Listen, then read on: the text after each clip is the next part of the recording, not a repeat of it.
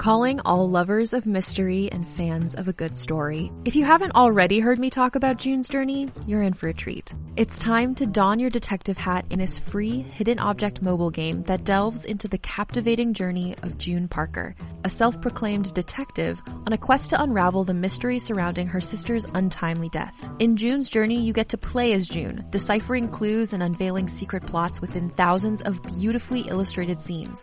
And did I mention it's set in the glitzy 1920s? New chapters are added weekly so you will never run out of new thrills to uncover, and you can also personalize and decorate your very own Orchid Island where the story takes place. How sharp are your detective skills? Find out when you download June's Journey on your Android or iOS device, or play online via Facebook Games. Your detective journey awaits.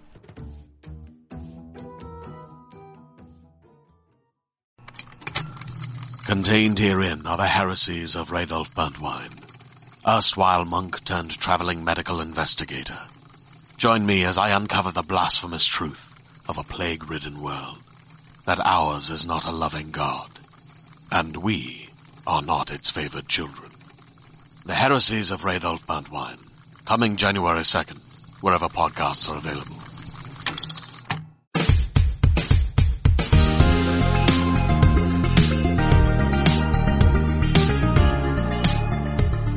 Hello, Hello there. I didn't sync.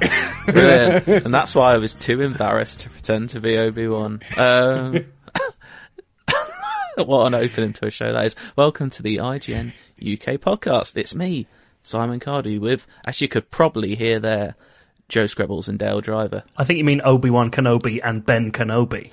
I'm sorry. I'm so sorry. I'm Ben Um, in that one, right? I guess. Yeah. Yes. Yeah. Shit. Yeah, yeah. you're significantly greyer. Uh, just, you know, just saying it how it is. Yeah, I'm the fine. one with the Um, little rat tail. That's the one I like best. Oh, speaking of Obi-Wan, oh, why don't we just go straight into it? Obi-Wan, the TV series. Three episodes are out now. Um, the first two came out last week, but, you know, we recorded before they were out, so here's our first chance to really speak about it. I've thoroughly enjoyed it so far, I think. Surprisingly not embarrassing. Yeah.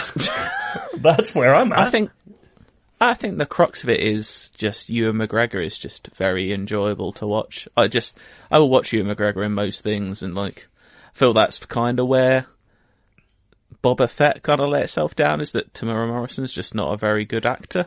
That's the Um, problem. He was hired as a man to be in some armor. And that's no real excuse either because Pedro Pascal nails it. He's, he's charming within the suit. So, yeah. But there we go. We've got Obi-Wan back. Ewan McGregor's back. And yeah, I'm having a great time with this because I think the reason I'm liking it is because it's quite dark. It's probably the thing that most resembles like Empire Strikes Back that they've done since then, really. Um, yeah, I don't know what you guys uh, have similar thoughts or not. I don't know. I thought this week the third episode is the one where I, I, I think I bought in fully this week, Yeah. where it felt. The first two, I liked what it was going for. I think that I think the Leia actress. I'm sure there will be people who are really upset by a wisecracking kid, but I'm actually, I actually think she's brilliant. I really She's enjoy really good. watching her. Um, uh, like I'm, I'm really not in. The, I don't really like the Inquisitors dynamic. I don't know what that's about just yet. Um, but the core, like Obi Wan and Leia being chased, I and also I love how quickly it solved all the people going. Why would Obi Wan ever leave Tatooine? He was looking after Luke. Like in the first episode, you're like, oh, there we go. That's that solved. We don't have to have this pedantry anymore, and it just gets on with it. And like, it properly feels like a six episode series with a place to go and an arc to do it in. And it, I'm very heartened by where it's at. Uh, yeah, I feel like, good. yeah, they did a clever thing by switching it over to Leia and that not leaking at all because Hmm. all the trailers kind of focused on him looking at Luke and everyone thought, oh, it's another Tatooine story.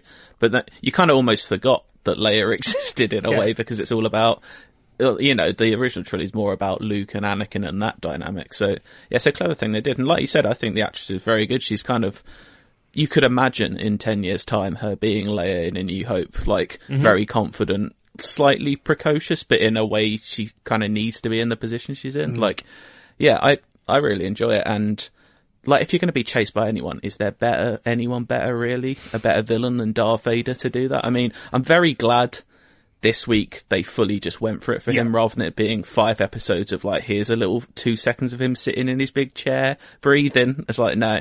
This this week we got ten minutes of him just snapping people's necks. Yeah, It's There- there was. There's one particular scream that one of the people in that scene where he's snapping people's necks makes that is genuinely horrific, like a proper horror movie scream. And I was like, "This is brilliant." Um, I th- I thought the action was what let it down until this week, and I thought this week properly did it. We we all talked about it before this. The shot of the dude being shot and falling into the laser grid and getting chopped in half is so fucking good. Like that is such an imaginative way to use that set piece. I and he loved does a. Wilhelm scream on the way down as well. You have the full full It's, combo. it's perfection. Are, are we in spoiler? I feel like we're in spoiler territory here a little bit. As a man getting cut in half, that's allowed, isn't it? But, uh, I, but I just want to say, based on that man getting cut in half, that fence. Why did Obi Wan like really panic about turning off that fence when you could literally just walk around the outside of it?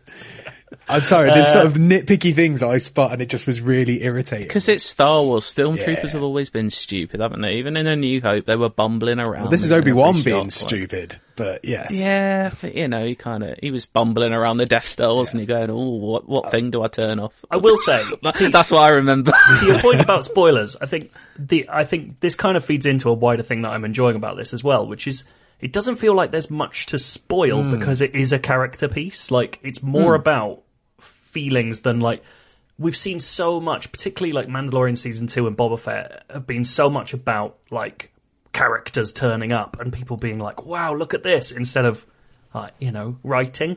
Um, And I'm really enjoying that this one is about a plot. Like there's a thing happening, and we're just watching the events along the way. And Yeah. That's why I don't feel too. I mean, I'm sure we've already upset someone, and I apologize if we have. But I do genuinely think we're not spoiling anything that you wouldn't already know from a trailer. It's just, it's just good shit happening most of the time. I think I think the thing I enjoy the most about this show is that it truly feels like the one that's most connected to the films and um, working off the legacy of the knowledge of those films, as opposed to uh, in in the other shows that Marvel show Marvel shows as well, and as well as Star Wars shows, the um, the comic book fan service stuff and the um, like the Clone Wars and Rebels and all that sort of stuff. It's I know a lot of people really enjoy that, but it's not that interesting to me. What is interesting is seeing the continuation of Revenge of the Sith, and like you said, a character study of this man and how he deals with all those traumatic events he went through. And so far, like, yeah, I feel like they're really nailing it, which is quite surprising, to be honest. Yeah, I've, So I I've was just worried. Got, I've just gotten so used in the last year to big Disney properties on Disney Plus streaming services not being awful, but just kind of letting me down. Yeah. Um, and so I kind of went into this just going, I'm going to watch it every Wednesday because I have to, but I'm not going to treat it with like too much excitement. And after this week, I'm genuinely at a point of, oh shit, I cannot wait for next week's episode. That'll be really good. Yeah. And it's only six episodes in total as well, Mm. so you know they're not stretched now with like filler episodes. Like even though the Mandalorian was very good at times, there were filler episodes where you're Mm. just like we didn't need this, and I was worried they were going to go that way with this. With cause it's kind of a similar premise of you know this old veteran warrior is escorting a child to safety, which is kind of exactly what the Mandalorian Mm. is, but they've kind of already changed it up a bit. Like we won't we won't fully spoil it for anyone anyway. The uh, you know the end of episode three, they change it up a little bit. So yeah, I'm, I'm I'm looking forward to more. I'm just like you said, Dale. It's closest to the films.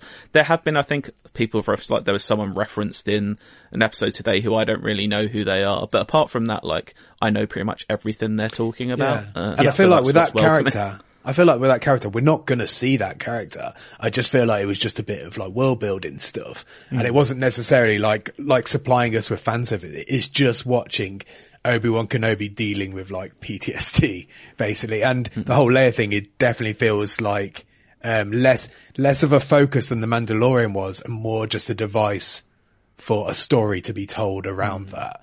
Um, how do you guys feel about the dialogue in this show? Because I have a real bug to bear with it.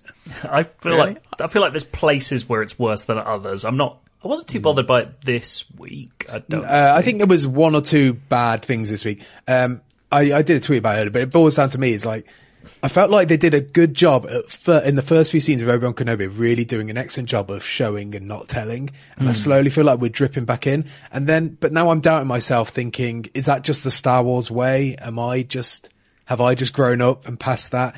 Um, a good example is this week when um, they're on the the back of the truck. And he accidentally says Leia's name, Right, yeah, and yeah, yeah. and then and one of the guards, instead of just looking at him, puzzled, like puzzled, he he says, He's- he just said the name Leia. Yeah, he sta- they state the subtext a lot. I wonder if that is because that's a man in a helmet, so they can't show a quizzical face. I feel like you unless can. he really cocked his helmet to one Yeah. side, like, like a dog. Yeah. I mean, th- that was just a prime example, but I feel like there's been a, a few of them. There was a thing with the fir- first, one of the first episodes where he asked Leia how old she was and it just they didn't really make much sense. Hmm. Like, yeah, but I mean, yeah, that's. I can't say that's the thing that has stood out to me. If anything, the bit that let let it down, especially as we in the first two episodes, were those chase. Oh, they were scenes. bad. Parkour man. calling them kind. Stop. calling them kind being chases. Stop doing parkour in 2022. We don't need parkour anymore. It doesn't make your character cooler. No, it's no. not. my, cool. my favourite is when that uh, one bounty hunter just can't get around the branch that's Yeah. like neck high. Like you just duck, you just go around it. That, that was proper Benny Hill stuff. That was very strange. I, I am mixed on how I feel about some of the villains so far. Like the Grand Inquisitor, I think is a very, very corny design, hmm. but then so's Darth Vader, I suppose. It's just we've grown Yeah, up I with think it. it's just you're used to it. Like Yeah. yeah, It felt like this I'm week they were Flea going. from Red Hot Chili Peppers. Oh, well. I mean, Flea from Red Hot Chili Peppers is, uh, you know, this is his second iconic role after being a nihilist in Big Lebowski. So It's in Back know, to the you've got- Future and all, mate. Remember Is that? he? Who's Yeah. he in Back to the Future? He's like one of the street punk guys who wants to race Marty McFly. So he's exactly the same character as he is in the this show. same as it. he plays himself. Um, one thing I've seen a lot of people doing the standard thing of like, oh, how did uh, uh, Ewan McGregor age up to be Alec Yeah. Guinness in ten years? I want to know how Leia got that weird fucking English accent in the next ten years after Oh, this yeah. show. Like, I want to know where she ends up. I really genuinely hope they explain. Maybe that. at the end of this series, Obi Wan just I don't know drops her off in Devon. yeah, something. exactly. we were talking, me and Cardy were talking about this before we were recording, um, with the idea of when Obi-Wan first meets Luke Skywalker, he says, Obi-Wan, I haven't gone by that name since before you were born, and now we know that bollocks. Yeah. That is bollocks. But Liar. also, that film came out in 1977. We're trying to tell a new story here. Maybe don't think about it too much. yeah, or just Obi. He just thought or- it was a cool thing to say as well. Yeah, exactly. Yeah. that sounds cool. If I thought cool. He he sounds like a rad old dude. That's the thing. yeah. I'm enjoying it. Um, yeah, I can't wait for the next three. I'm hoping. I mean, ultimately, I know there's certain characters that are going to live, but you know, who knows? There could be some mad, you know, swapping of faces or something. I Ever don't heard know. of Bacta tanks, baby? we Oh, get yeah. all sorts of cloning bullshit Good going God. on. Speaking about Bacta tanks, we had the first uh, little glimpse of Jedi Survivor. Actually, what's it called? What's the full name? Star It's, Wars um, Jedi Survivor. Jedi Survivor. So the series is That's Star Wars Jedi, and then Yeah. yeah, it doesn't feel right Survivor. to not call it Jedi Fallen Order. Order 2. Hmm. Um, speaking of Bacta tanks, we got to look at a lad in a Bacta tank that everyone's been theorising. Who it, could it be? Is it Cloud from Final Fantasy? Is it another spiky haired gentleman? Yeah, is it? could it be any of them? It's probably someone we've never heard of before. But, um, yeah, what, I think we're all very much on the same boat about this game, as in, we all thought the first one is absolutely fine, mediocre, borderline If- if not that. great game. Yeah. Honestly, if it wasn't But Star Wars, I'm hopeful. I probably would have never finished it. I think is yeah. the case. But I'm hopeful just because I trust Respawn so much that the next one will be better.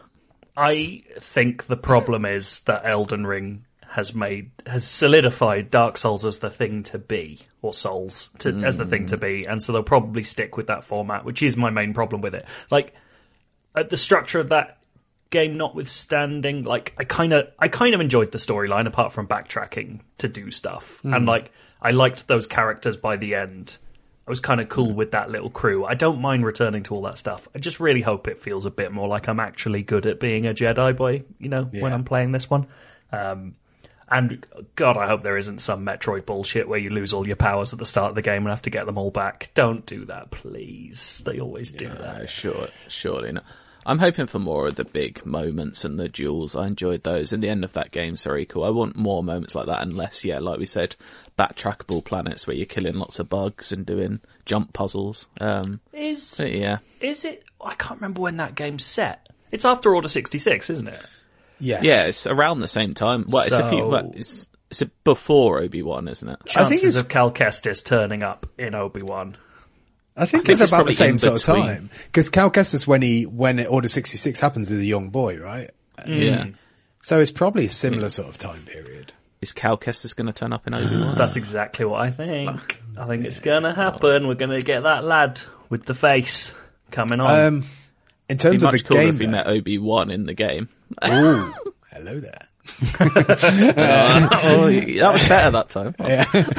Um, in terms of the game, though, I, for me, there's just a, like a couple of it. One, I want a fast travel back to the ship. Why the fuck does Oh, God, that not exist in that game? And two, um, some of the planets are just like they're just boring to look at. Like, they, Hmm. they- if you build your whole game on building these huge environments that have got multiple paths and you've got to do lots of backtracking, make them like really beautiful and fun. I think Kashyyyk was okay in that game, but Mm-hmm. Yeah. apart from that, like the first planet you go on. Uh, after you do all the intro stuff, yeah. it's just so The boring. Jedi planet. Wha- that was, wha- whatever Give me that- some more like city ones. the one with the the Darth Maul people. Can't remember what it was called. Dathomir. Dathomir. Hmm. Demon Town. I, like, fuck me. The, just the thought of going back to that makes me feel physically sick. I don't ever want to see Dathomir I think they again. could. Um, I think they could learn a lot from the Guardians of the Galaxy game because they had fairly linear levels, but they were visually interesting. I thought, and there was weird creatures. Like it wasn't just like giant mosquitoes; there were actually like odd creatures. And yeah, I feel like if they took a look at that game, but they're probably far in production before they had a good look at that. But Well, you know, it- I'm hoping.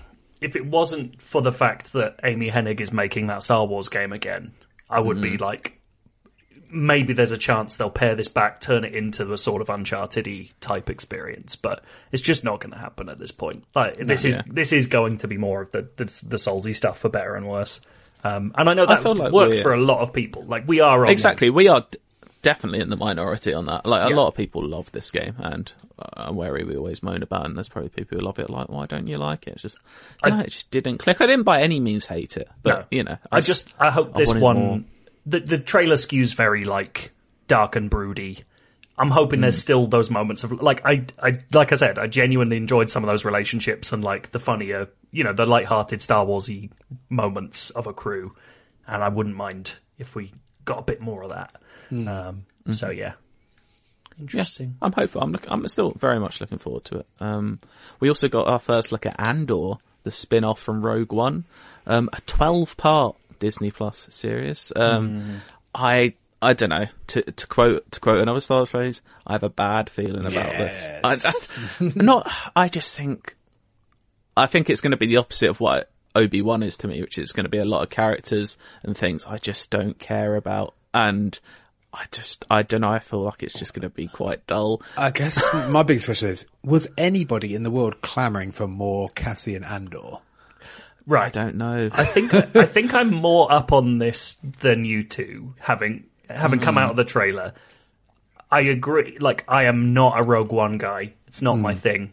I'm one of I'm I'm a solo freak. If you're giving Yeah. me a Star Wars solo Oh, yeah. story, give me a solo. Yeah. But um, I will say, like, I don't give a shit about Andor.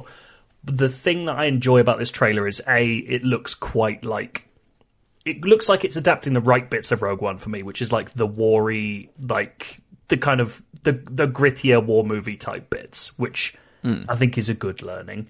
Um, I like the man hitting an anvil. Yeah, I that's don't, pretty I'm into that. But Stellan also, Skarsgård's always fun. yeah, so I love Stellan Skar- Skarsgård. I love, um, oh my god, I can't remember her name. She's in Killing Eve and um, and uh, the Harry Potter movies. Um, Mrs. Dursley. That's her, Card isn't is, it? Card is on the case. Looks like he's trying to find. Oh, her. Fiona Shaw. Fiona No, Shaw. That's someone else. Isn't yeah, that Fiona it? Shaw. Yeah, she's Mrs. We've Dursley, right? I've not gone. I've not lost my mind. She Mrs. Dursley. Yeah, she's the Mrs. and I Dursley. She's Petunia. Um, she's great. And the thing, just because of- it's just because I've just watched Obi Wan. One of the things I really liked about that episode of Obi Wan was getting a look at a world where the Empire was setting up and the Resistance or the Rebel Alliance wasn't a thing really yet. They were an underground. And if that's what Andor's about, if it's about those like scrappier moments of like we're trying to make this happen, um, and we're we're scrabbling this resistance together, then I'm kind of into seeing more of that stuff where it's like Empire sympathizers and then people turning and like a bit of that World War II kind of vibe. Um, I could see that. Like that's why I'm It could be. about It it. could be fun. But you're right. Um, Twelve fucking Twelve episodes. is a lot. Well, I think they've already announced a season two of twelve episodes as well. So there's going to be a lot of Andor. Come on. Um, I, I don't know. I take it from- Go on. maybe I'm overly cynical about it, but I just had the feeling they wanted to do a Han Solo like show, but they're like, we can't do actual Han Solo. Who's the next best character we've got? Who's like Han Solo? And it's Cassian Andor. So it's it's set five years before Rogue One. So I doubt we'll see many of the characters. I think uh, isn't Alan Tudyk back as um the robot? Oh, he's Was it? K2SO. K2SO, yeah. Yeah. So he's going to make an appearance. Um, I don't know. I'm just, I'm str- maybe it's because I'm in with Obi Wan and Ranger. I'm just struggling to get excited for this one, especially as it's only what two months away. They, it's too much. Is it that it's close? just too much. Yeah, it's August 31st. I should know that. Yeah, the, like the sense of tone in the trailer was really cool. I thought the music was like all that bellowing going on and stuff was really cool. Um, it's quite stylistic from what I can see, but I don't know if I'm going to give a shit about any of these people. So 12 episodes There is a a lot of- of that. There's a couple of things that get me interested. A, you mentioned the music. It's by Nicholas Britell, who obviously does Succession and Yes, did the. Moonlight soundtrack. Like, does incredible music. So that's one good thing. Another one, B, Forest Whitaker is back as Saw Gerrera, which means tangentially, maybe, Bor Gullet is back.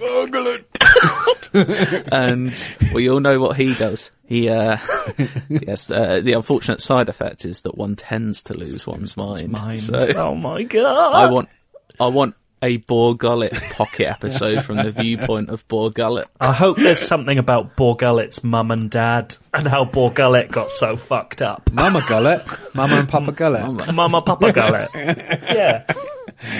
I hope we see baby. I hope it's Bor Gullet babies. That's what I want. oh, we've waited so long for more Bor Gullet. They better give us more Bor Gullet. I'm, I'm just reading about Bor Gullet now, actually. Um, to make you're on a podcast, right? production. yeah, but I was reading about it. Two and a half tons of silicon were used. Um, and he was 10 by 6 by a 6 foot puppet operated by a crew of 15 puppeteers for Bor Gullet. That is impressive word for, uh, work for Bor Gullet. So let's hope he's back because if they went all to the effort to make that, hopefully they kept him just melt down Bor Gullet to make something else. um, but yeah, Melted here we go. gullet. And then let's get the Bor Gullet spin off. It could be like a Star Wars What If. Bor Gullet goes into people's minds and you get different Seize stories. their hypotheticals. Yes, please. Free ideas there.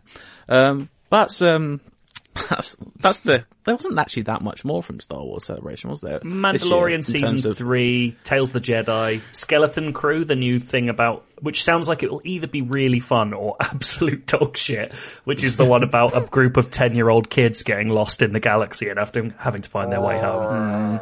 Um, it's e- that's either going to be proper Spielberg magic or it will be a horror show to watch. I didn't watch Bad Batch season one, but I know season two was revealed. Yeah, I don't know. I think like the older I get, the less and less percentage of Star Wars stuff actually interests me. I, honestly, I don't think when it's it any- hits, it hits. I don't think it's anything to do with age at this point. I think it's saturation. It's just you know there's more coming all the time, so it doesn't feel special anymore. So it's just like, yeah, it's um And do you know what? interesting. Yeah. That's kind of the opposite when it comes to Stranger Things, which we don't get that often. But when it comes around, I kind of forget how much I like it. Ain't that Um, the truth? but- that is such a spot on like thing. I, I every time I think I don't know if I want to watch Stranger Things, and I watch, it, I was like, oh yeah, this is class. Yeah, and I'm hooked. I've already watched all seven episodes. two and no, okay, No, three, no, yes, Three was. yes, I thought yeah. three was Three excellent. Yeah. was fine at best. Oh, come on. No, no, three was three was very good. You're you're wrong there, Joe. Get out. I, there's pro- I'm probably on this podcast saying three was great, but I have nothing but average feelings about that. Um, two wasn't good. Two, I two was so bad to me that I almost didn't watch season three. But, was- I'm glad I did because I really enjoyed season. I've got a hazy memory of two, but I feel like it, we only really think it's bad because there was that one really terrible episode when Eleven goes off with a new crew and starts learning Mm. that wasn't powers. that. That was terrible, but also I just don't remember who the villain. I don't remember anything really Because it was all like weird little tentacle dogs running about it wasn't. there wasn't a big bad, and what you do have in Stranger Things season four, part one, is a very good big bad. Yes. So you haven't watched any of this, have you, Joe? We're No, gonna, I- this 'cause is I'm our job so- now to tempt you in. I'm so angry at there being hour and a half episodes all the time. I just, I can't. But you can pause them halfway through if you want. That's the glory in it. I it can't. does fly by, mate, as well. I'll be It really, it really does. Yeah. It's really good fun. So I, I've really, I've watched all seven episodes already, Wow. and I had a fantastic time. Um, the, like we said, the villain is very good. We're not going to spoil it. The villain is excellent. They've gone more than they have before full horror this time round. It's only really the first episode you get some of that, like we're having fun in the 80s stuff. Really, from second episode onwards, they just go full into this is now a horror show, and it's fully riffing off of Nightmare on Elm Street just- with a little bit of that, Hellraiser in there as well. Um, it's very good fun. Um, yeah, I don't know. Um, you're well into it as well, aren't you, Dale? We're kind of, I think Yeah. we're both surprised, like, both surprised by it. Like, I think I told you, was it you I told yesterday? I told someone that's like, um, all the time watching, I'm like, this is really good fun. Like, oh, but I, I'm not, you know, I never consider myself a huge Stranger Things fan. And then as soon as I finished the last episode, I was like, oh, I want more. Where's Yeah. the next one? it's gone. I always felt like, yeah, I felt like the first season was fantastic, but then I felt, oh, the older they get, the less charming, you know, the relationship between Mm. that gang will be. And they keep adding to the gang, obviously. Like the cast size is absolutely huge in this. Part of the reason why the Mm. runtime feels so bloody long is because I feel like there's so many stories interwoven. Uh, but again, yeah, it felt like a, a little bit of a chore to press play on the first episode. But since then, every, we've been watching one episode a night and I'm just looking forward to it every night so much. Like I'm very excited. I'm on the fourth. We've watched the fourth one last night. We're doing the fifth Oh, tonight. that's, but that's excellent. the yes, fourth one. the fourth one was Um, super good. You can see why all the kids are discovering Kate Bush. Yes, Um, good on them, I say, because Kate Bush is excellent. So there you go. That's our song sorted for the end, isn't it? If people haven't heard it enough already. Um, but yeah, I like I said, I just really enjoying the horror elements. There's still sections of the show I'm not that into. Like I like it best when it's just groups of kids trying to solve a mystery. Like I've never been big into the actual Eleven and her powers stuff. Hmm. That is the bit of the show where I'm like. Like I, I just don't care like about her growing up and stuff like that. And I would but say- um, I will say, well, I will say that there's a good payoff to it in this series. So it's like it made it worthwhile sticking with. Okay. I'm also not never been a big fan of the Hopper stuff as well, and his stuff kind of in this series does just seem a little bit jammed in. It's a bit disconnected from everything. Maybe I don't know that that might tie up at if- some point. it feels like a bit of a device when you've got such a big cast to separate the cast a little bit and give them their own mm. stories. The Hopper thing definitely feels a little bit like that. I do say, I will say, I found a new appreciation for Murray this season. I was never that bothered. Oh, about Murray before. is excellent. I'm really enjoying him this season. I fucking love Brett Gelman, so he's he can do I no love that wrong. he just plays the same character in absolutely Yeah, everything. exactly. Like this, Fleabag, like just like kind of just a lecture, a lech of a middle-aged man who's just a bit of a mess. Um, but yeah, he's brilliant at that. With, um, but yeah, I Sorry, with uh, with eleven, um, like you were saying before about the powers thing, I agree with you, and I also find myself in between seasons liking that character less because I find Millie Bobby Brown like quite annoying. But then, but then at the start of the show, like they, I think they do a fantastic job of really sort of helping you sympathise with that character again. Like I thought her story in the first couple of episodes, especially, was like really powerful and uh, something She's that anyone really can good, relate to as well.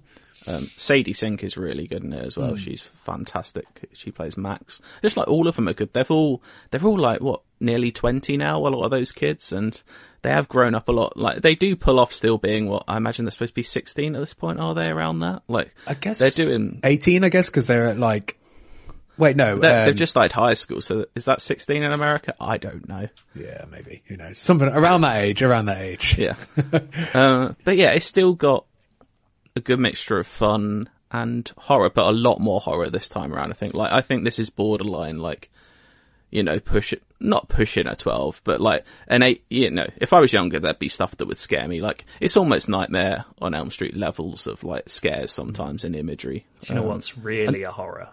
Is Will Byers' Go haircut. Yes. oh god, yeah, that is a shocker. And I would say he is probably there's no coincidence that over the show he has slowly got less and less important because I think he is the one duff actor out of all of them. He doesn't he's not very good. He's just Um, got big scared eyes. That's his whole thing. Yeah. It worked when he was cute though. Now he's just like a gangly teen. Doesn't Yeah, have the same actually- power. I should know this. When are the last episodes coming? Uh Isn't it like in July? That's something. Yeah, it's not long. Oh, first of July, so it's only a month away. Yeah. Um, it's only two episodes, I think, isn't it? But they are basically almost two hours The, long each. the, I think. the So last basically episode two is films. The last episode is two and a half hours long, which It's a film. it better be good. basi- Well, do you know what? Every episode of the of uh, the seven I've watched so far were good. So do you know what? I'd encourage you, Joe. You may you may you may regret it. I'm gonna I'd have to actually You. watch it, and I'm pissed off about it. To be honest, I don't want to watch all of Stranger Things again. You'll like it when you start watching it though. So because that that cracking theme will start up, and you'll be like, "Yeah, I- I'm in again." Yeah. yeah, I'm back in Hawkins, Indiana. uh, there we go. We've got we've got so much to talk about this week. Um, Hmm. Let's move on swiftly to more horror. Ah. Dale, you Yes. previewed a game called Madison. I have. What's this about then? So Madison is another one in the long line of PT clones, but it's a little bit more than that, I think. So, uh, yes, Ooh. it's, it's very much that sort of style of PT. It's a first person psychological horror. You're in a old creepy house. You're roaming around the halls trying to find clues. There's jump scares. There's weird, no- you know, you know what to expect. It's that sort of, It's horror. yeah. Yeah. Well, it's like more specifically like psychological horror. There's no guns or weapons or anything like that. Um, however, the, the there's a couple of key things. I think the first thing to say is actually a small studio called Bloodious Games, and the level of polish on this thing is like really high. It feels like made by a large studio. Like everything, including like the details of the rooms and all the way things are hidden in the environment and the lighting and the music and the tension. It's like really impressive considering the size of the studio. And the the big hook for this, I guess, is that your main character Luca has a Polaroid camera, or they call it instant camera, in this game, and uh, the the whole conceit is it works as a puzzle device.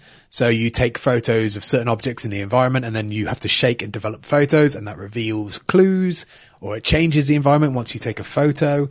Um, Oh, okay. that all that all sounds fine, but there's also it, the thing that really brings to the table this camera for me is this idea of exploring the environment. So it's it's full of like dark corners and ambiguous shadows, and there is a lot of things that you know pop by in a flash, and you don't you don't know what you saw. And so I feel like I spent half my time walking around this game just firing the flash, just so I could get like that precious one second of light in the environment so I could actually see what was happening. And then you've got this great moment afterwards where you're developing the film to see actually what's going to be on that image and if there was something there or not.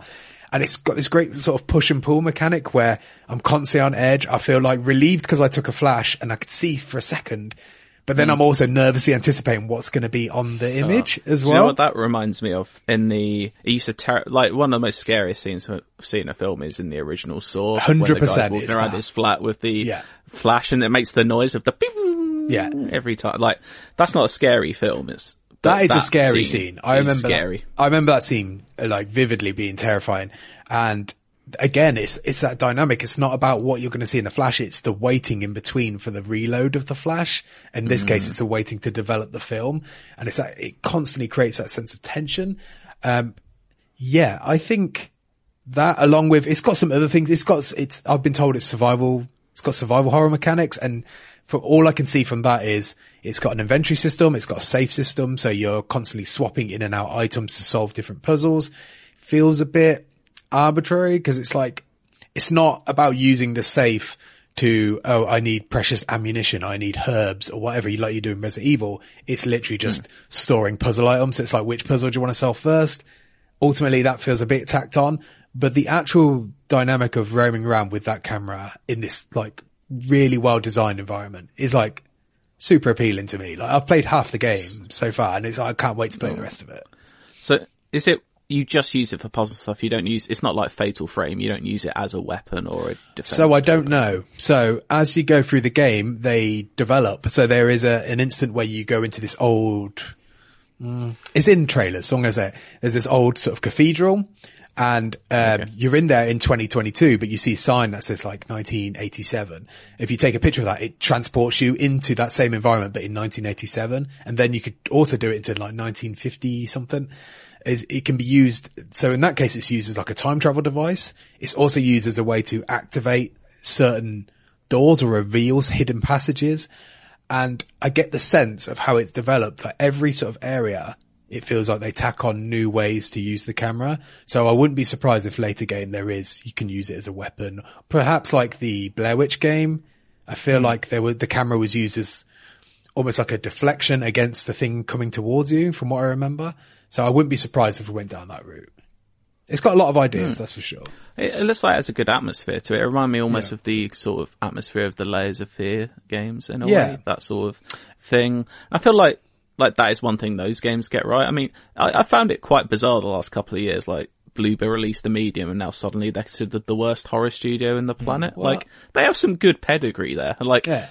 Like every time you see them mentioned or Silent Hill, bring it, everyone's like, "No, no, no, never." It's I think- I think- quite bizarre to me, quite harsh on them. I think. I think the problem is that as they're like I really like Layers of Fear and Observer in particular, those first two Bloober games. I think the problem is that as they've gotten more ambitious, I think they've fallen Yeah. further short of their aims. Um, And I do think there's some legitimate criticism of the medium's ending as well. Like it's, Oh, yeah. it's, it's pretty, it, that messaging I'm not saying that's a good game, up.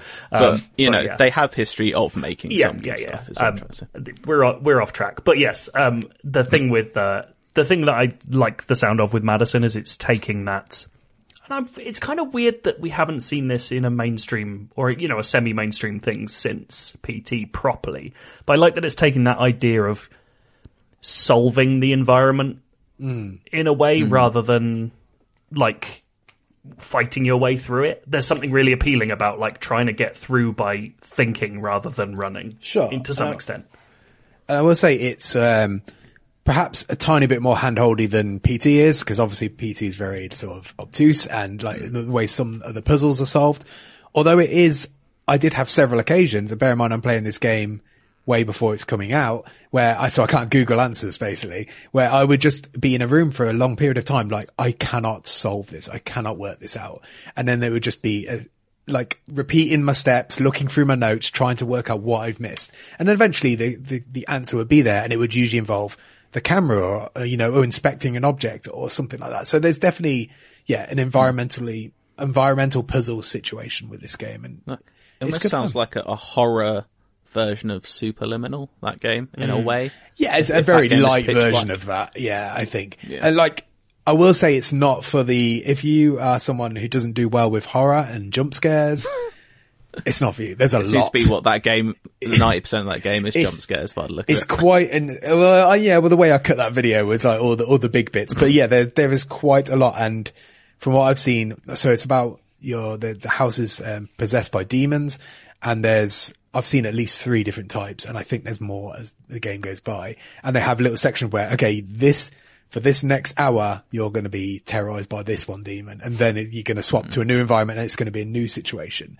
There's a one when you're on your way to the cathedral there's these uh, maze-like hallways, which took me absolutely ages to navigate and work out f- how to get through.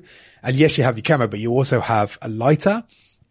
And the lighter, you just hold down the trigger and you're holding this flame in front of you. But every now and again, the flame just cuts out for a second and then you have to put the lighter back on. And 90% of the time, nothing is there. But every now and again, like it, really, it puts you on edge, like big time. If you, if you've got a nervous That's smart. disposition, don't play this game. I will never sounds play this game. smart. It sounds really Yeah. clever. yeah, it sounds it sounds horrible, but um, I'm glad you're finally tackling your demons, Dale. Because it's been a long time. We've been talking about you going through this for a while. I'm glad What? it's happening. I was going to say to, to get off of this like weird attack on Dale. Uh, not enough, not enough games with scary demons. Demons Hmm. are usually like metal boys. like guitar, there's always guitar music with demons in games. I'm quite happy to see some demons as spooky boys. Yeah. That's, I heard that's these nice. demons take the form of pensioners with bits of their bodies hanging off. Superb. things yeah. Love it. Fantastic. Um, why don't we crack on? We've got another game to talk about before an endless search. Yeah. Um, Card Shark, Joe, is a game that I believe is out now. People can play it now. Why don't you tell them if they should? I think they should, with some caveats for people. Okay, so point one, and this is something that the developer Nerial, who made Reigns, those like card game, Oh, yeah. I played stra- th- like card game story games. Um, They say this outwardly. Card Shark is not a card game, so get that out of your head. It's a game about cheating at cards in 14th is it 14th century? When was when was the french revolution? Just before Uh, that. 18th century. 18th i was well out. Um 18th century france. Um and essentially you are taught the, the the entirety of the gameplay in this game is you are taught different ways to cheat at cards. And in each card game you are put into you are solely responsible for doing the cheating bits and none of the actual playing the game of cards that is being played.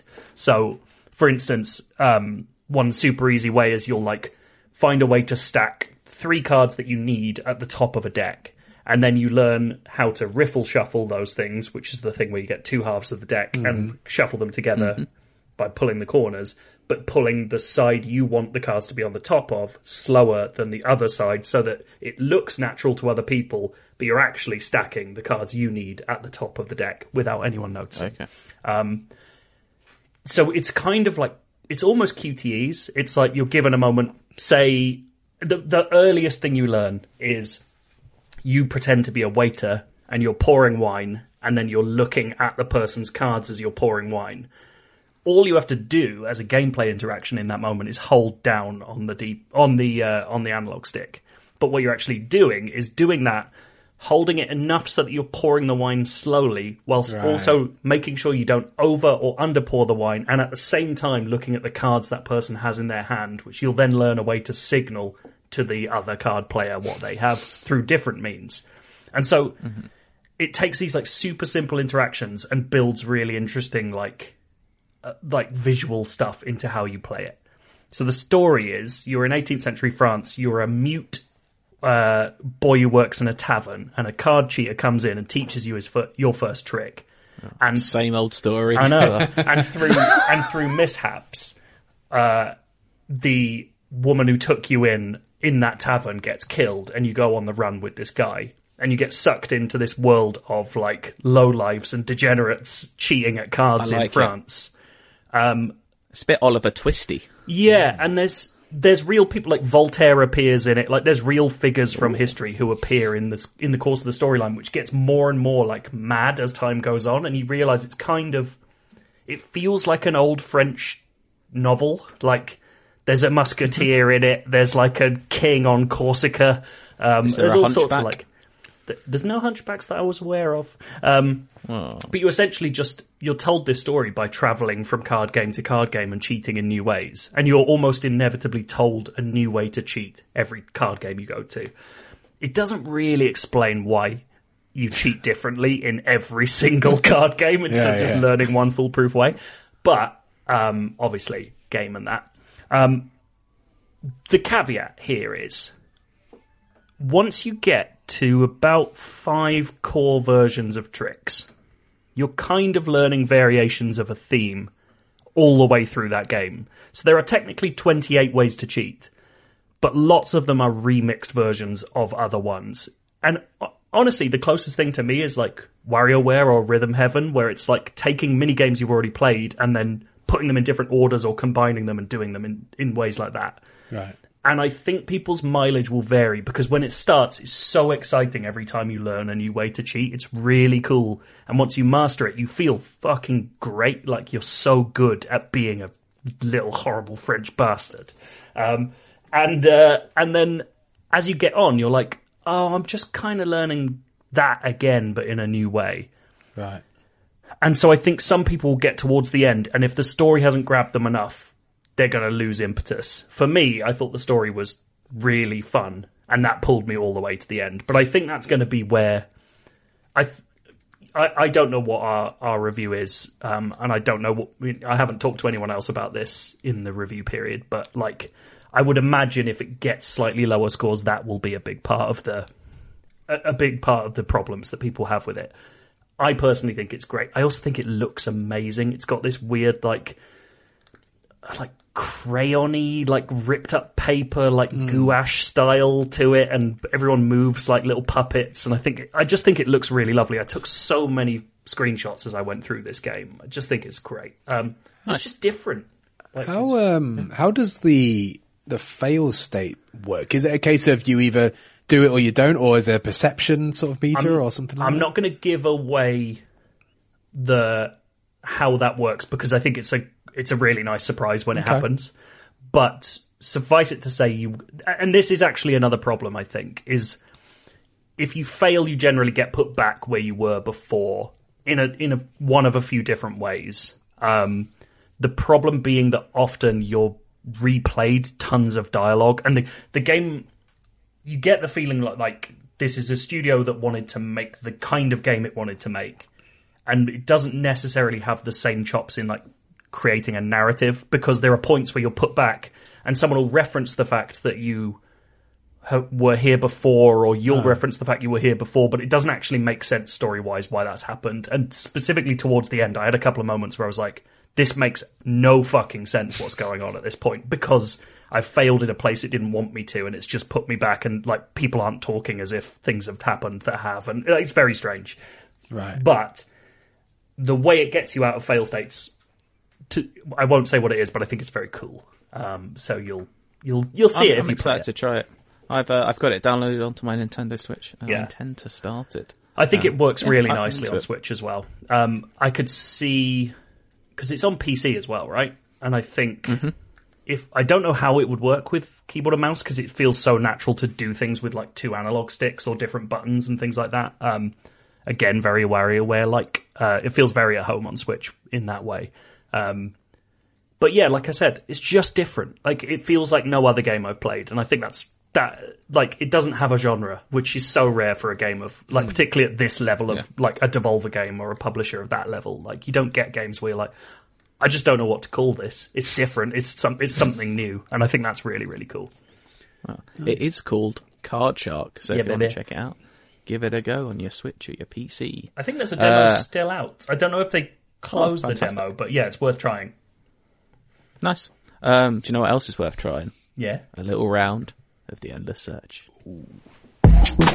Inside, it's a UK Algerian crew. Yeah. Yeah, yeah, and the ones and twos. We got the games gonna play for you. Inside, I got a question for you. Hold tight the DJ, we coming through. Yeah, yeah, and the ones and twos. We got the games gonna play for you. Inside, I got a question for you. Is it in the search? We are enjoying this one star film game so much that we're only going to go and play it again Oh, because I may have gone hell. overboard and come up with too many clues for the last time we did it. So I've got the extras for it. But before that, Dale, we're still on the hunt for what to call this. We are. We've Um, got a bunch of emails. Shall I read them out? What Go should for we? it. Should we say? What did we say last week? I liked gold panning the most. Gold panning is the one Yeah. to beat for me. I can't remember which That ones we read out last week, have received this week, or have spoke about privately. Since it's all sort of blurred into one, so I don't want to say what my favourite is, but I think one of my favourites might be in this this Mm. pile of suggestions. Oh, a new contender. Here we go. Um, Yeah, so this is from George Bovrat or Bovrat. Bovrat. Uh, you know how to pronounce it, George. he says, uh, following Dale's request for some more one star review game names, you could play a game of It's Fantastic, I Hate It, or Metashitic. You're welcome. the second one, Metashitic, I'm into that. Is that your Has a choice? ring to it. It might be. It might be. We'll see. We'll see how it goes.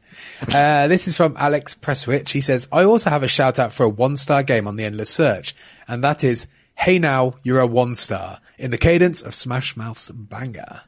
I think that I works. like it the doesn't, creativity. it doesn't really get across the fact that it's like one star reviews of good things. Yeah. Because also Mm. Invoking Smash Mouth immediately makes you feel like, oh, it's one star reviews of bollocks. and you and you kind of have to sing that one in order to get it across fully. I think written down, maybe you're losing it a little bit. Well, Not you just make sure the host this sings it every time. It's fine. yeah, what? You That's- expecting this to be put up in lights outside a theatre or something? I mean, do you know what? It would work perfectly if this ever became a permanent game. We needed a new jingle for it. Then that one would be perfect True. for it. But Uh, this one's from David Trevino, and he says, "Star raving mad." That I works. like it. It works. Pithy. It works very well. Um, Mike Tapia sends one star wankers. Rolls right off the tongue, apparently.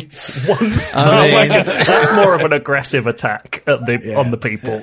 That is more like one of the reviews for the cast. of one of I these films. I quite like star meta. wankers. I quite like Metashitic. I think that's pretty good. Of course you do. What? It's it's crude. I'm a crude dude. What can I say? That's that's your new name now, the crude dude from the crudes. Um, yeah, I don't know. I'm kind of.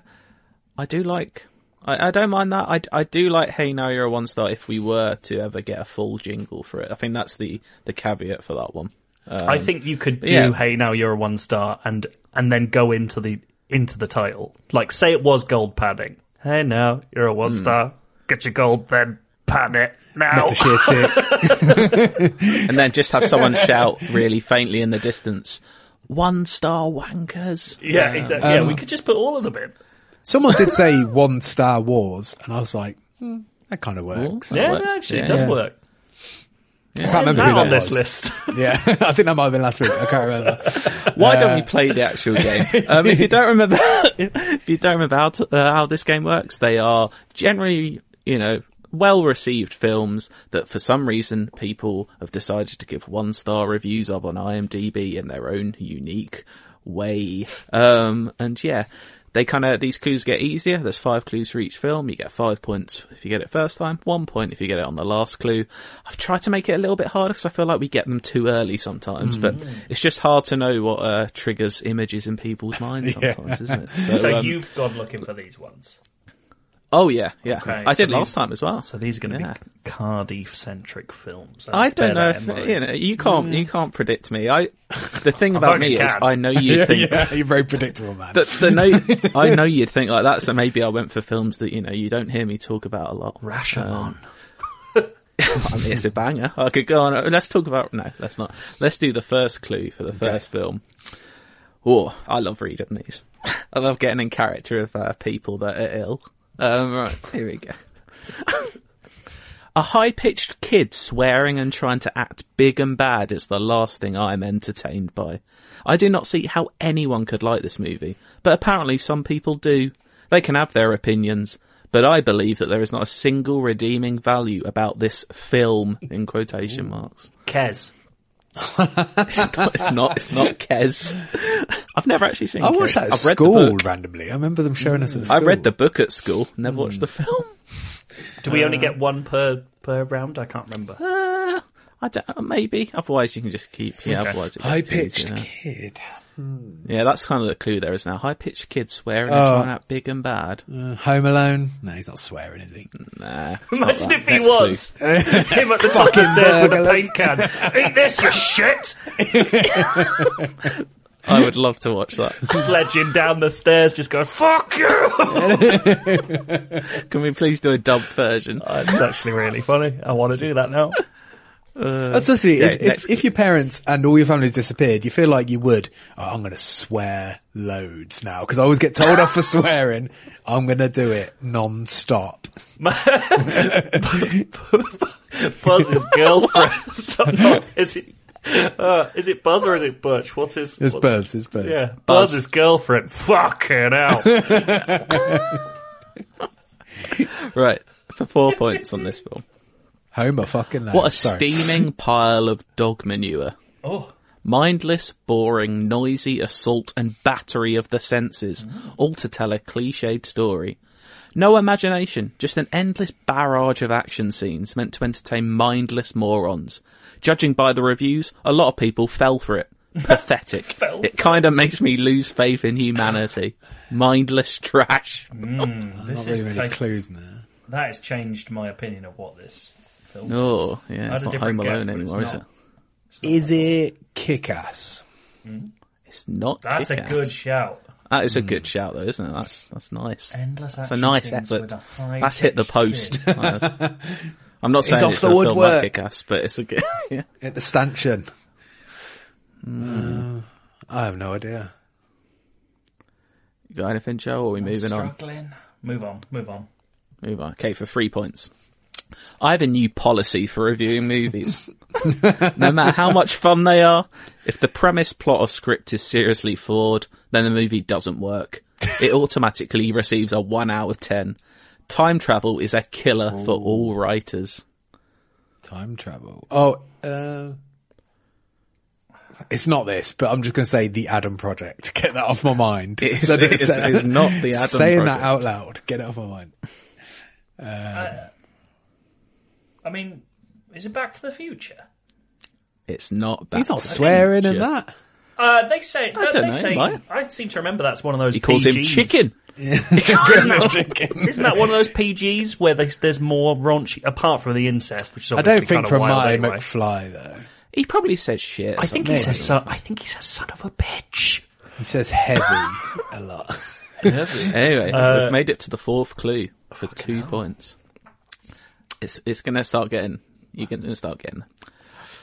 It was such a shame to see a sequel as lame as this made from one of the better sci-fi movies of all time. Oh. Sure, the effects were brilliant for their time and worth seeing the movie for, but special effects do not a great film make. Almost a bit of poetry at the end. Sci-fi This sequel. feels like it's so obvious now. Yeah, I know, right? I feel like this is the point where people will be screaming at you yeah. just to make you feel better. I don't, all I can think of is sci-fi sequel with a little kid swearing, and that's just like what? what? and lots of action scenes and, time travel. time travel. It seems so. ob- What is it? Oh my god, what is it? Oh, I'll give you. I'll give you a few more seconds, and we're moving on. So the ones where you Avengers- just got Avengers Endgame.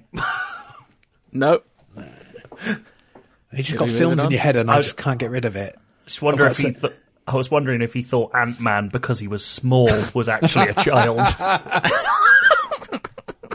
not Spider Man. I, Um, lo- I love that scene in that film. It's so right, good. are we moving on, Dale? Are you, are you Yeah, yeah. We're going for the one point. Okay, Yeah. one point. The film is horribly. No, sorry. The film is a horribly written movie about machines coming back from the future to destroy Terminator a guy 2. who's supposed Oh, to be. God's It is sake. Terminator. of course, 2. it's Terminator Two. Damn it. Let me finish that one. It's about machines coming back from the future to destroy a guy who's supposed to be all that. He isn't. In this movie, he's a brat to beat all brats, even for a kid. You just hope he gets killed and the movie ends. I'm missing the It's an interesting reading of uh, Terminator 2 there. Judgment Um, that's one point to Joe. There we go. Terminator 2. We got down to the last one on one. I'm happy with that. Um, there we go. Next film. I don't have a whole lot to say about this movie, other than that I just don't get the quality reviews. The movie was out and out horrible. I understand there was an underlying message, but how does this movie expect to captivate a child? Mm-hmm. The only saving grace of the movie was that Fred Willard was a part of it. Oh, Fred Willard. Ooh. I know Fred Oh. Willard. What's he in? That's a little clue for you, isn't it? Ooh, different type of clue, a cast clue. It's more. Oh, that makes it more recent than I thought it was. I think mm. I might be wrong though. I'd be very impressed if you got it off that. This is more like if you can think of something that fits that. Well done, you get five points. Mm, I haven't got anything. Bedknobs and Broomsticks. Imagine if it was. I No, think Fred no, Willard not. would be about twenty-one in that as well. So. Next clue. If you're looking for state of the art CGI, you probably won't find anything better. Yet. but if you're looking for humour, there are tons of better choices. And if you're looking for something heartwarming, you can also do much, much better. Actually, the funniest part of the movie happened when my wife and our granddaughter took a restroom break. They returned to report that the feet of the woman in the stall beside them look exactly like the feet of the Axiom's passengers. Sad, but still funny. Oh, is it um, WALL-E?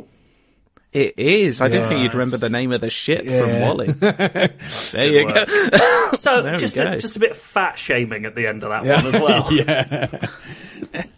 Mad. Uh, let me see if there's any other funny. Uh, duh, duh, duh. That one's not too funny. I'll, I'll only read out the other reviews if they're particularly. Uh... I don't mind fantasy movies at all, as long as they make sense. Someone explained to me how finding one sapling on Earth means that Earth is now inhabitable again. surely there, surely there must be other parameters to test. Hmm. Let's say carbon dioxide. Maybe oxygen could be the one. I don't know. Jesus Christ. It's a kids' movie, man. It's a, Uh, oh, It's- and then there's another one really ranting about people saying recycling an Earth Day and how it's all nonsense. So we'll ignore that one. But uh, we're doing funny. So that's uh, four points today. Or so it's four one after two. Three more to go. Let's go. First clue of film three. Annoying characters, useless dialogue, horrible acting. I wonder why the newer movies were so mediocre, but it turns out that each of the movies in this series is mediocre starting from the very first one. Oh. Apple doesn't fall far from the tree, does it? Star Wars: A New Hope. No. That's what I was going to go for. Yeah. Uh, It's kinda Harry Potter and the clue, I suppose, Philosopher's it? Stone. It's not, but you know, you just have kind of guess the first film in a series. Uh, The then you feel up Matrix? There, but you've had your guess. Stop. Alright, it's not the Matrix. you can have a free one now, Joe. Uh, no, it's fine. Okay, cool. Stick to the rules. I like it. I like it. Next clue for four points. One of the actors can't even chew gum properly. So clearly engineered for people with an eight-year-old mentality. Ironic then that this revolting tripe carried a PG-13 rating. Probably not. I know a lot of people seem to love it. Me being elitist? Possibly. A case of mass mental illness? Probably. what is wrong with people? I'm pretty sure you wrote all these, Cardy, to be honest. Imagine if I just uh, spent my whole evening writing these. Uh, um, so yeah, one of the actors can't even chew gum properly. If you remember that, then then you're in. Okay. uh, I've got nothing. Nah, I doubt you would. Back We're to the really- future. it's Again. not. Only reading that one out did I realise I've not. I suppose you know it's a PG thirteen. So there you go, PG thirteen, and actor can't chew gum in the first in the series. Uh, anyway, we're moving on. Box office grosses of this terrible movie make all the box office grosses of Titanic extremely deserving. That's right, and how the hell did this abomination of a movie get a better rating than Titanic on this site? The reason for my strange praise for Titanic is because at least Titanic had a story at the foreground and special effects were used to support the story. The opposite is happening in this movie, where the special effects take the front seat, and in fact is the only purpose of the movie. Everything in this movie is horrible except for the special effects. The Did I mention Avengers. Titanic? yeah, I was going to say Avengers. to. Uh, Uh, yeah. no, it's not Avengers. Okay. Oh PG God. thirteen. My First of a still working. series. Impressive CGI. Big box office. That's what you got. BB. Avatar. It's not Avatar. The rest haven't come out yet, so it's not. Uh, are we moving on? Yeah. Okay, for two points. Fell for the hype in the 90s. Hated it. Finally saw it again in 2000 and, 2021. Who's just like, finally saw it again in 2021. Hated it even more. the novel was brilliantly subversive take Oh, on Jurassic climate Park. change panic. It is Jurassic Nice, Park. Imagine thinking Jurassic Park is a one star. That's insane. Uh, um, especially this line from this review. In the hands of a mature director, it could have been smart mature and scary. Director. So you little And the young final- upstart Spielberg, whatever his name know. is. This is someone who's deeply afraid of being eaten while on the toilet, and he's just letting it all come out. It's like, oh, you're so immature for toilet death. Two more to Dale, six one. The last uh, Jurassic Park one is a banger though. It's Steven Spielberg seems to have lost the ability to direct a film. if you want to see a film with a good story, great characters, and interesting dialogue, stay away from this. If you like special effects, by all means, enjoy. Also, also, I fucking hate people who are like, if you want to see a film with great st- blah, blah, blah," and then don't have Yeah, any yeah. actual advice for you. That's like, don't do this. Like, you're crap at this. You're not even good at recommending things. stay away, stay away. Unless you like CGI, then enjoy. Yeah. By all means. Six one to Dale. Next film. Dear Lord, this movie. I didn't do the exclamation mark. Dear Lord, this, this movie this a was too long. this movie was too long and just dumb. There were so many scenes that didn't make sense and weren't really needed. I mean, what were they thinking when they made this movie? The plotline was a good idea, but the movie itself sucked. And I'm sure we all know that once you've seen one pair of boobs, you've seen them all. What? what a real, I don't know what that review, I don't know what they're going for. but Is this a film with multiple breasts, or is that just bollocks what they're saying? I'm not going to tell you. am I? okay. Total recall. That would be a ma- an amazing one if it was, but it's not. because you have not seen any like that. What is this film? Uh, and then I know I'm going down the wrong path here, where I'm thinking like Animal House and stuff. It's probably not that, right? you can, you can say it if you want. American Pie. It's not American Pie. Right, next clue. Terrible waste of time.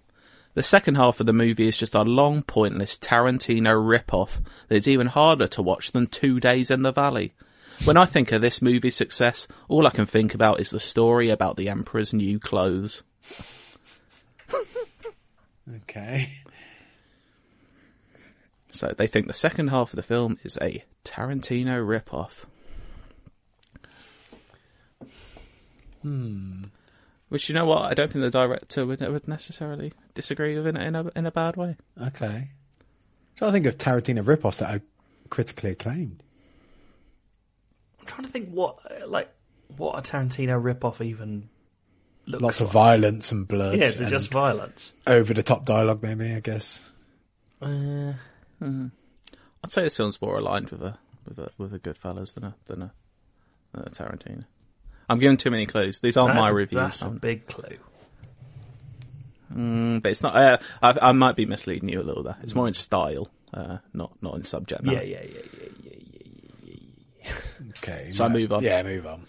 Yeah, okay, for three points. Friends in Portland, Oregon told me they'd walked out of this movie halfway through and urged me not to go. Such I went. a mistake of the first order. I also ended up walking out halfway through it. I've never seen a movie that can make 70s popular music sound faded and even depressing. Guardians of the Galaxy. No, that's not. It. No. That, I'd love to see the Tarantino. Uh, yeah, oh yeah, yeah. I, just got distracted Nights. by the music thing, right? It is Boogie Ah, Nights, nice. Joe. Good there we go. That is one way you read into me. uh, that makes it six four with one to play. It's exciting. Um, I do like this review that says the only positive thing I can say is that at least the director had the courage to let us see the dick at the end, unlike the full Monty. Brave, very brave. If you take off the bit where he says the only good thing, I agree. That is that's good work. It's a, it's, and then the last review was just, the script seems to be constantly revolving between sex, drugs, disco, sex, drugs, disco, sex, drugs, disco. In other words, going nowhere. It's an unending party. I feel like someone could clip you out. awesome. Yeah, yeah. I feel like someone could clip you out saying sex, drugs, disco and put that in some sort of remix and Yeah. that'd be like Well, I top think of the we are going to trial like putting clips on Twitter of the podcast, so that maybe that's the one. that's the one for this week. Get people in. Right, one more film. Six four, all to play for. First clue.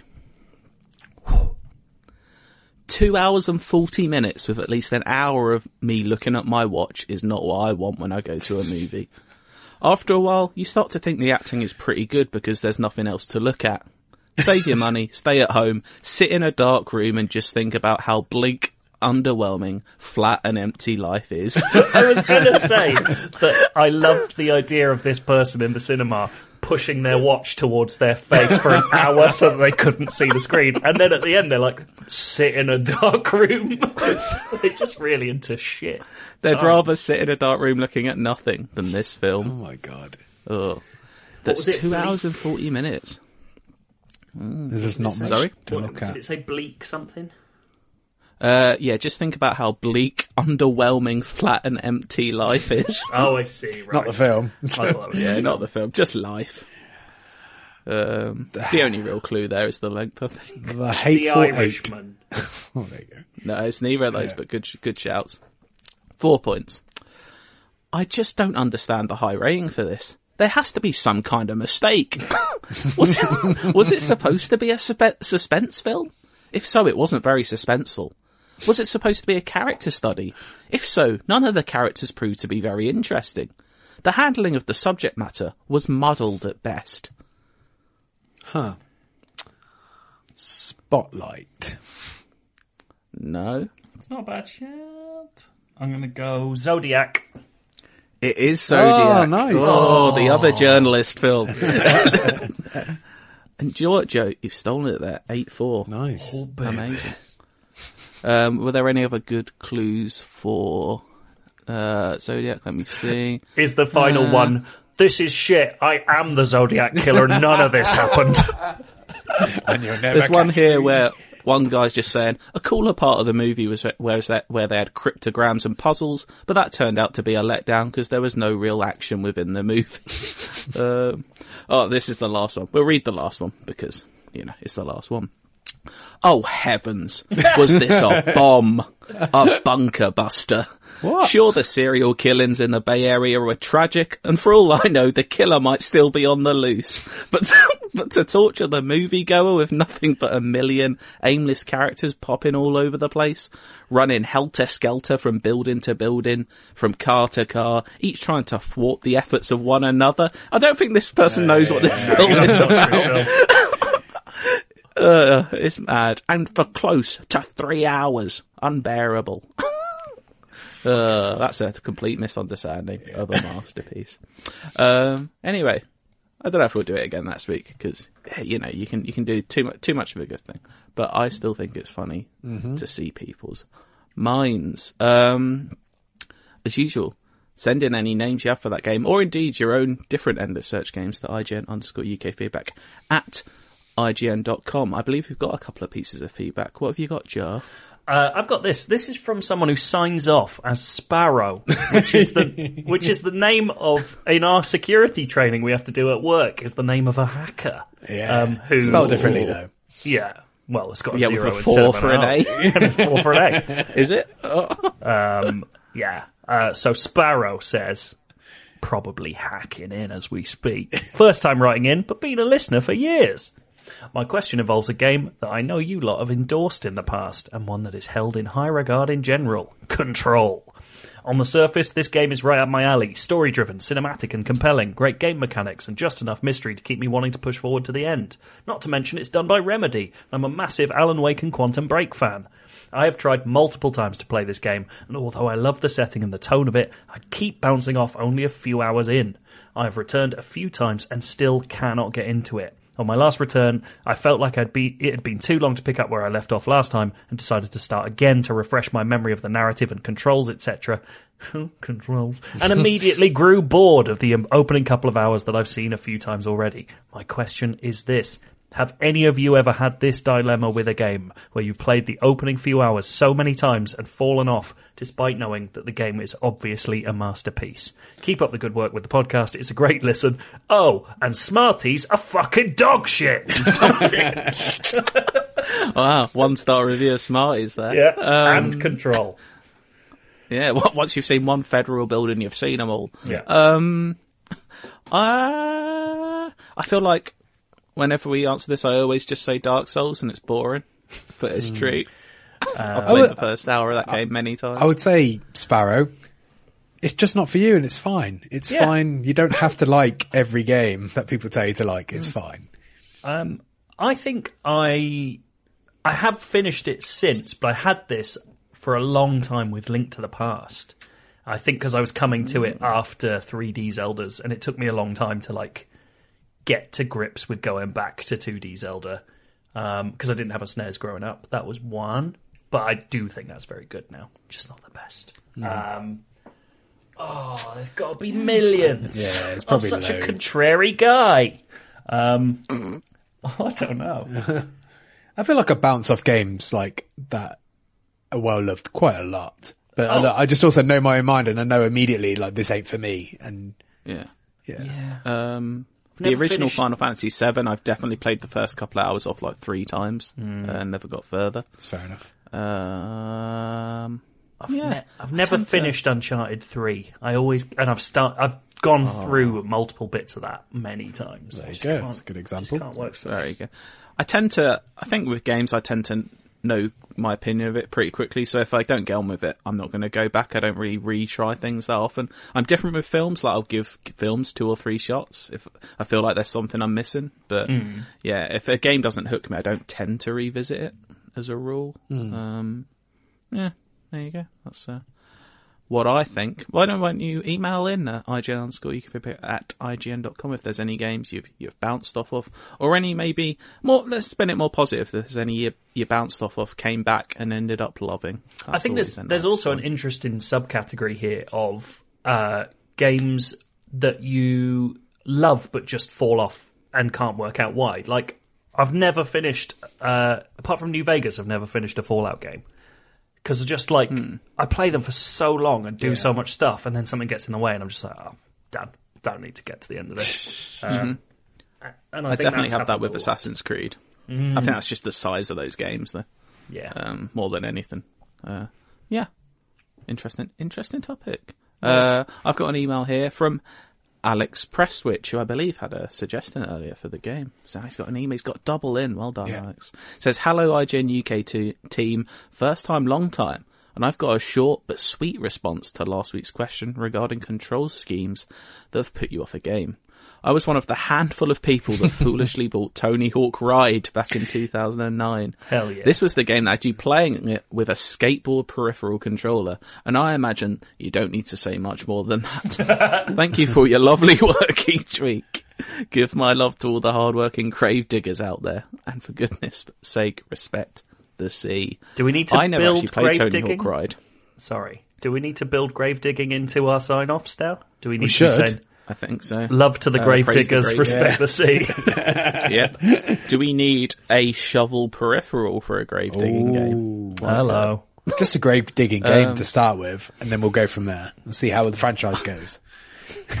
I um, I've never actually played Tony Hawk's No, Ride. me neither. Never actually hopped on and had a go. Uh, surprised me, Joe. You're shaking your head. I thought you'd be someone who'd hopped on. Had a I. I have not ever hopped on to Tony Hawk's Ride. I maybe this has happened and I've just never seen it. Is there not like a burgeoning YouTube scene for people playing games that shouldn't be played with the ride controller? I would be interested to see if someone's beating Dark Souls with it or some shit. Did it have Oh, buttons down the side People of do it? it with dance mats. I'm not Sure. I, I know so little I about feel it. like you had to hold your hand down like you were doing a trick, but then the buttons were on the side of it. Maybe I'm completely wrong. I thought there. you just all did it with your feet. I thought you were just standing on it. Oh, and you held a controller as well at the same time because obviously I don't know. Oh. I, I, I, I know so little about this. I don't even know if I've actually like seen one like, out there. part of me feels like I would like to see what that was like. Like how much are they going for on eBay these days? Should we do a first Let's Play in the new studio? Dale plays Tony Hawk's Ride. Yeah. Chris in that place. Amazing. Uh, good stuff. Another, I'm going to say another excellent episode. Well done, boys. Um, we'll be back next week to talk about more things, I presume. Uh, yeah. Should we have a bit of Kate Bush? Ooh, yes, please. Yeah. Oh, fantastic. See you later. Bye. It's you and me. It's you and me.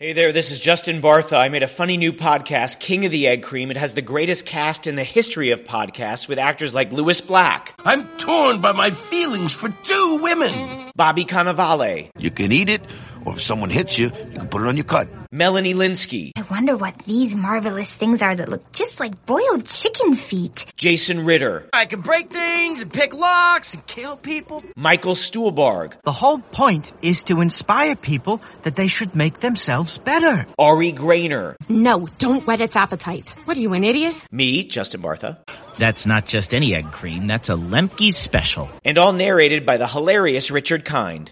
This is the story of Harry Dalowitz and how he rose from nothing to become New York's King of the Egg Cream. So if you like funny true stories, come listen to King of the Egg Cream, available wherever you get your podcasts.